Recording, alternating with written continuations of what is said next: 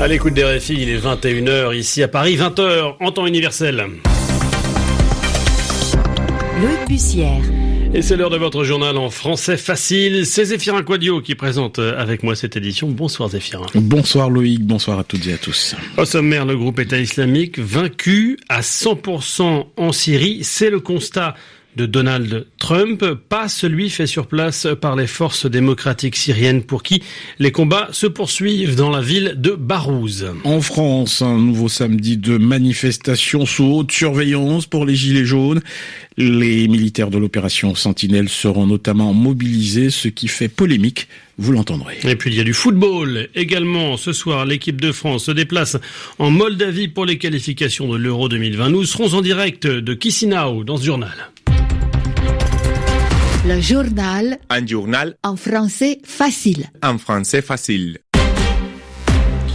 Et tout d'abord, cette déclaration de Donald Trump concernant la situation en Syrie. plus précisément celle euh, du groupe État islamique. Les djihadistes sont vaincus à 100% en Syrie. C'est ce qu'affirme le président américain aujourd'hui. Eric de Salve, vous êtes notre correspondant aux États-Unis.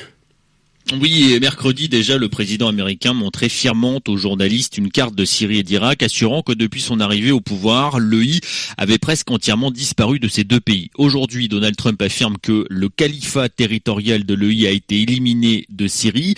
Ce n'est pas la première fois que la Maison-Blanche annonce avoir vaincu le groupe État islamique, et cette fois encore, son cri de victoire semble un brin prématuré aux yeux des chaînes d'informations américaines.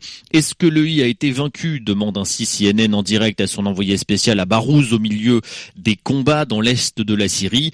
Tant que les tirs derrière moi ne se taisent pas, répond le journaliste, je crains que l'on ne puisse pas déclarer le I totalement défait. Confirmation sur le terrain des FDS, cette force arabo-kurde qui combat les djihadistes avec l'appui des forces spéciales occidentales.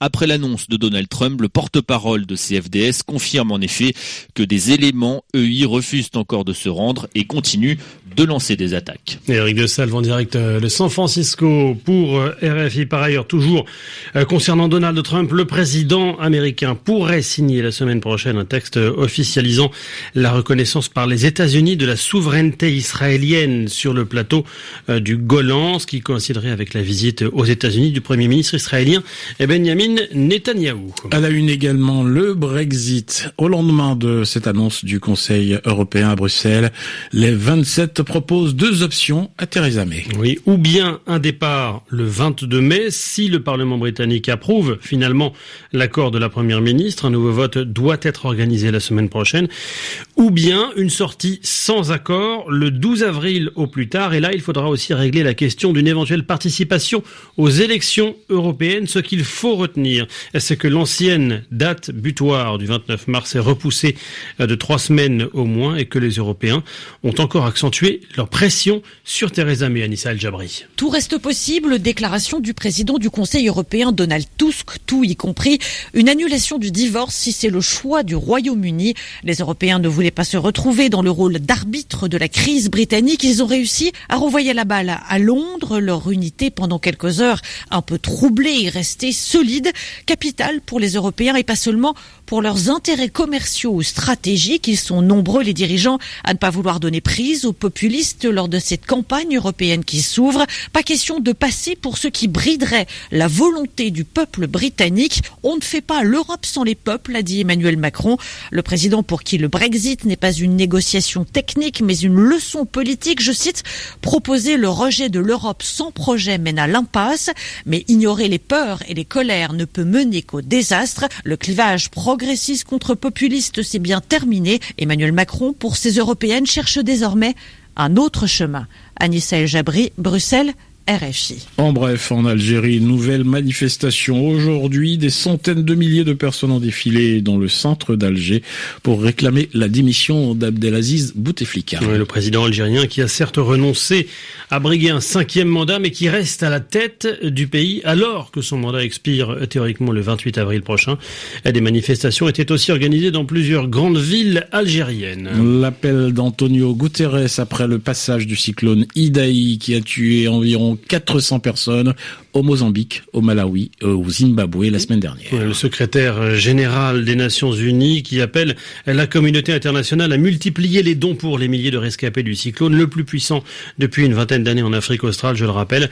Il faut désormais des fonds pour répondre au désastre dans les jours, les semaines et les mois à venir, explique-t-il, rappelant que l'ONU avait déjà dégagé 20 millions de dollars en première aide d'urgence. Le journal en français facile sur RFI où il est 21h et bientôt 6 minutes à Paris. Retour en France à la veille d'un nouveau samedi de manifestation des Gilets jaunes, journée sous haute tension après les violences de la semaine dernière. avec notamment euh, ces images de saccage sur les Champs-Élysées à Paris, des scènes euh, qui ne doivent pas se reproduire demain pour l'exécutif euh, qui a prononcé pour la première fois depuis le début du mouvement des interdictions de manifester sur de nombreux sites à Paris, mais aussi à Nice, Bordeaux ou Toulouse. Et puis autre euh, élément, l'armée sera présente en renfort des policiers et des gendarmes, Zéphirin. Une mesure largement commentée, Loïc, notamment après la déclaration de Bruno Leray. Bruno Leray, le gouverneur militaire de Paris, qui expliquait ce matin chez nos confrères de France Info que les militaires pourront aller jusqu'à l'ouverture du feu si leur vie est menacée ou celle des personnes qu'ils défendent. Des propos qui ont déclenché des critiques de l'opposition. Faux débat, répond de son côté euh, Emmanuel Macron en déplacement à Bruxelles. L'armée ne sera en aucun cas en charge du maintien de l'ordre et de l'ordre public.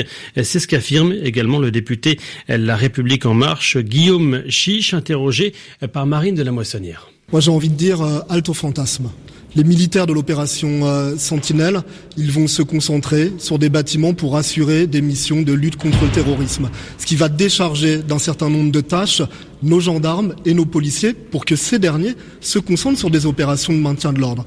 Les militaires de l'opération Sentinelle, comme depuis le début de l'opération Sentinelle, ne vont pas faire de maintien de l'ordre. Ils ne sont ni formés, ni équipés, ni euh, chargés de cette mission-là qui incombe à nos forces de l'ordre. Donc je crois qu'il ne faut pas chercher euh, à faire peur ou acheter euh, de l'huile sur le feu. Il ne va pas y avoir un contact physique entre les militaires de l'opération Sentinelle et les manifestants, et pour une seule et bonne raison, c'est que les militaires de l'opération Sentinelle ne seront pas sur les lieux de manifestation. Devant l'Assemblée nationale, il n'y aura pas de militaires de l'opération Sentinelle, ce sont des lieux de manifestation devant lesquels il y aura des gendarmes et des policiers. C'était euh, le député de la République en marche, Guillaume Chiche, euh, interrogé euh, par Marine de la Moissonnière, Zéphirin. L'actualité de ce vendredi, Loïc, c'est aussi le football avec le début des qualifications pour l'Euro 2020. Et notamment France-Albanie. On rejoint notre envoyé spécial au stade de Chisinau. Bonsoir Antoine Grenier. Bonsoir Loïc, bonsoir Zéphirin, bonsoir à tous. Euh, France-Albanie ou plutôt Albanie-France euh, d'ailleurs, puisque ça se joue donc euh, en Albanie. La rencontre a commencé depuis une vingtaine de minutes. Alors ça se joue en Moldavie, à Chisinau très exactement. Loïc, on est un petit peu plus à l'est, on est entre la Roumanie et l'Ukraine, dans un stade du FC Zimbru Chisinau, qui est complètement derrière son équipe, derrière cette équipe moldave qui, comme prévu, attend, attend les Bleus et replié, attention à ce centre d'Antoine Griezmann, non, qui n'arrive pas, et replié en défense devant euh, son but. Alors, euh, petit changement de composition euh, dont je dois vous, faire part. Attention à cette action et le but Et le but d'Antoine Griezmann à l'instant sur une passe magnifique de Paul Pogba au-dessus de la défense, reprise du gauche de volet, un face à face avec le gardien gagné par Antoine Griezmann, l'attaquant de l'Atlético de Madrid, son 27e but en bleu pour sa 68e sélection, alors qu'on joue depuis 23 minutes euh, face euh, entre les Bleus et la Moldavie. Et jusqu'ici, l'équipe de France n'avait pas montré grand-chose. C'était compliqué pour les Bleus face à des Moldaves bien regroupés derrière. Les Français mènent maintenant euh, un but à zéro grâce à Antoine Griezmann et c'est ça récompense finalement une domination intégrale de l'équipe de France dans cette rencontre. Équipe de France qui a démarré sans Kingsley Coman, l'attaquant du Bayern Munich, blessé au dos. Il a laissé sa place à Blaise Matuidi. 1-0 pour la France face à la Moldavie. 24 minutes de jeu ici à Chisinau. Antoine Grenier en direct de Chisinau en Moldavie donc et non en Albanie. C'est donc euh, la France qui mène un but à zéro face à l'équipe moldave après 24 minutes de jeu, 21h10 à Paris. C'est la fin de ce journal en français facile.